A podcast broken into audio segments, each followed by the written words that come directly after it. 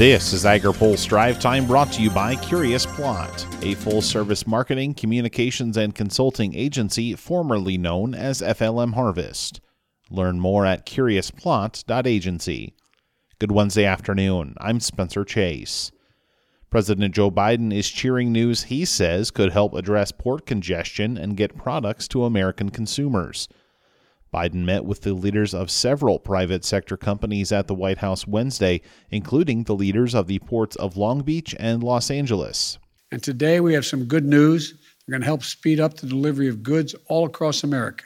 After weeks of negotiation and working with my team and with the major union retailers and freight movers, the ports of Los Angeles, the Port of Los Angeles announced today that it's going to be begin operating 24 hours a day, 7 days a week.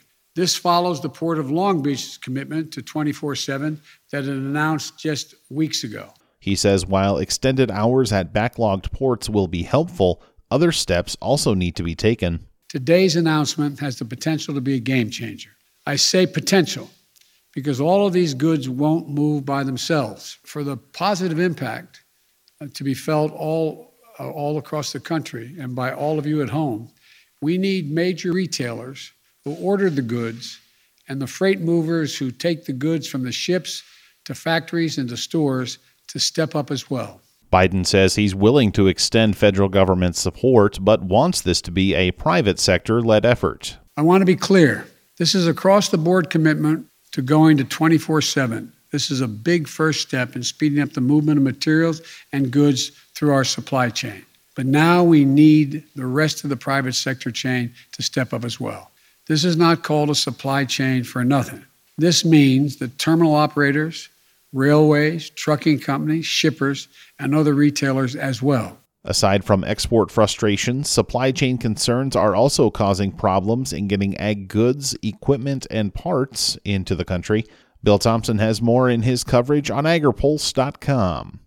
Producers are working to bring in their corn and soybean harvests. AgriPulse's Ben Nuelle has more. Producers are harvesting corn and soybeans quickly this fall. USDA meteorologist Brad Rippey says nearly one third of the U.S. corn crop has been harvested. The week ending October 10th, we did see our greatest harvest progress in the drier and drought affected upper Midwest, advancing from 20 to 36% complete in Minnesota. That compares to the five year average of just 14% we saw a quick advance in South Dakota from 18 to 33 percent. That's almost twice the five year pace of 17%.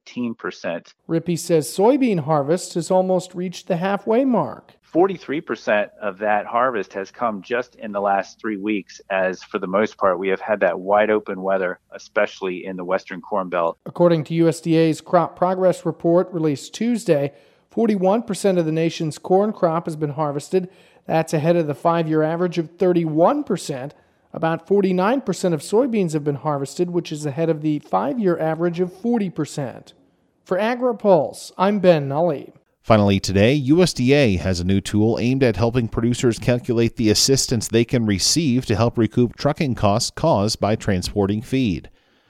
The losses are now covered by the Emergency Assistance for Livestock, Honeybees, and Farm Raised Fish Program, or ELAP, USDA's Farm Service Agency has a new workbook that will allow producers to use information such as the mileage and number of truckloads needed to acquire feed due to the drought in many areas of the country to determine the amount of ELAP money headed their way, although the actual payments may differ. Producers are eligible for assistance if in an area with a drought intensity of D3 or greater or D2 or greater for eight straight weeks.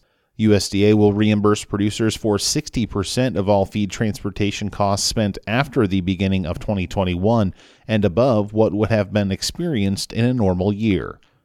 Now, here's a word from our sponsor. Today's AgriPulse update is brought to you by Curious Plot, a full service marketing, communications, and consulting agency driven to find what's next for food and agriculture clients. Formerly known as FLM Harvest.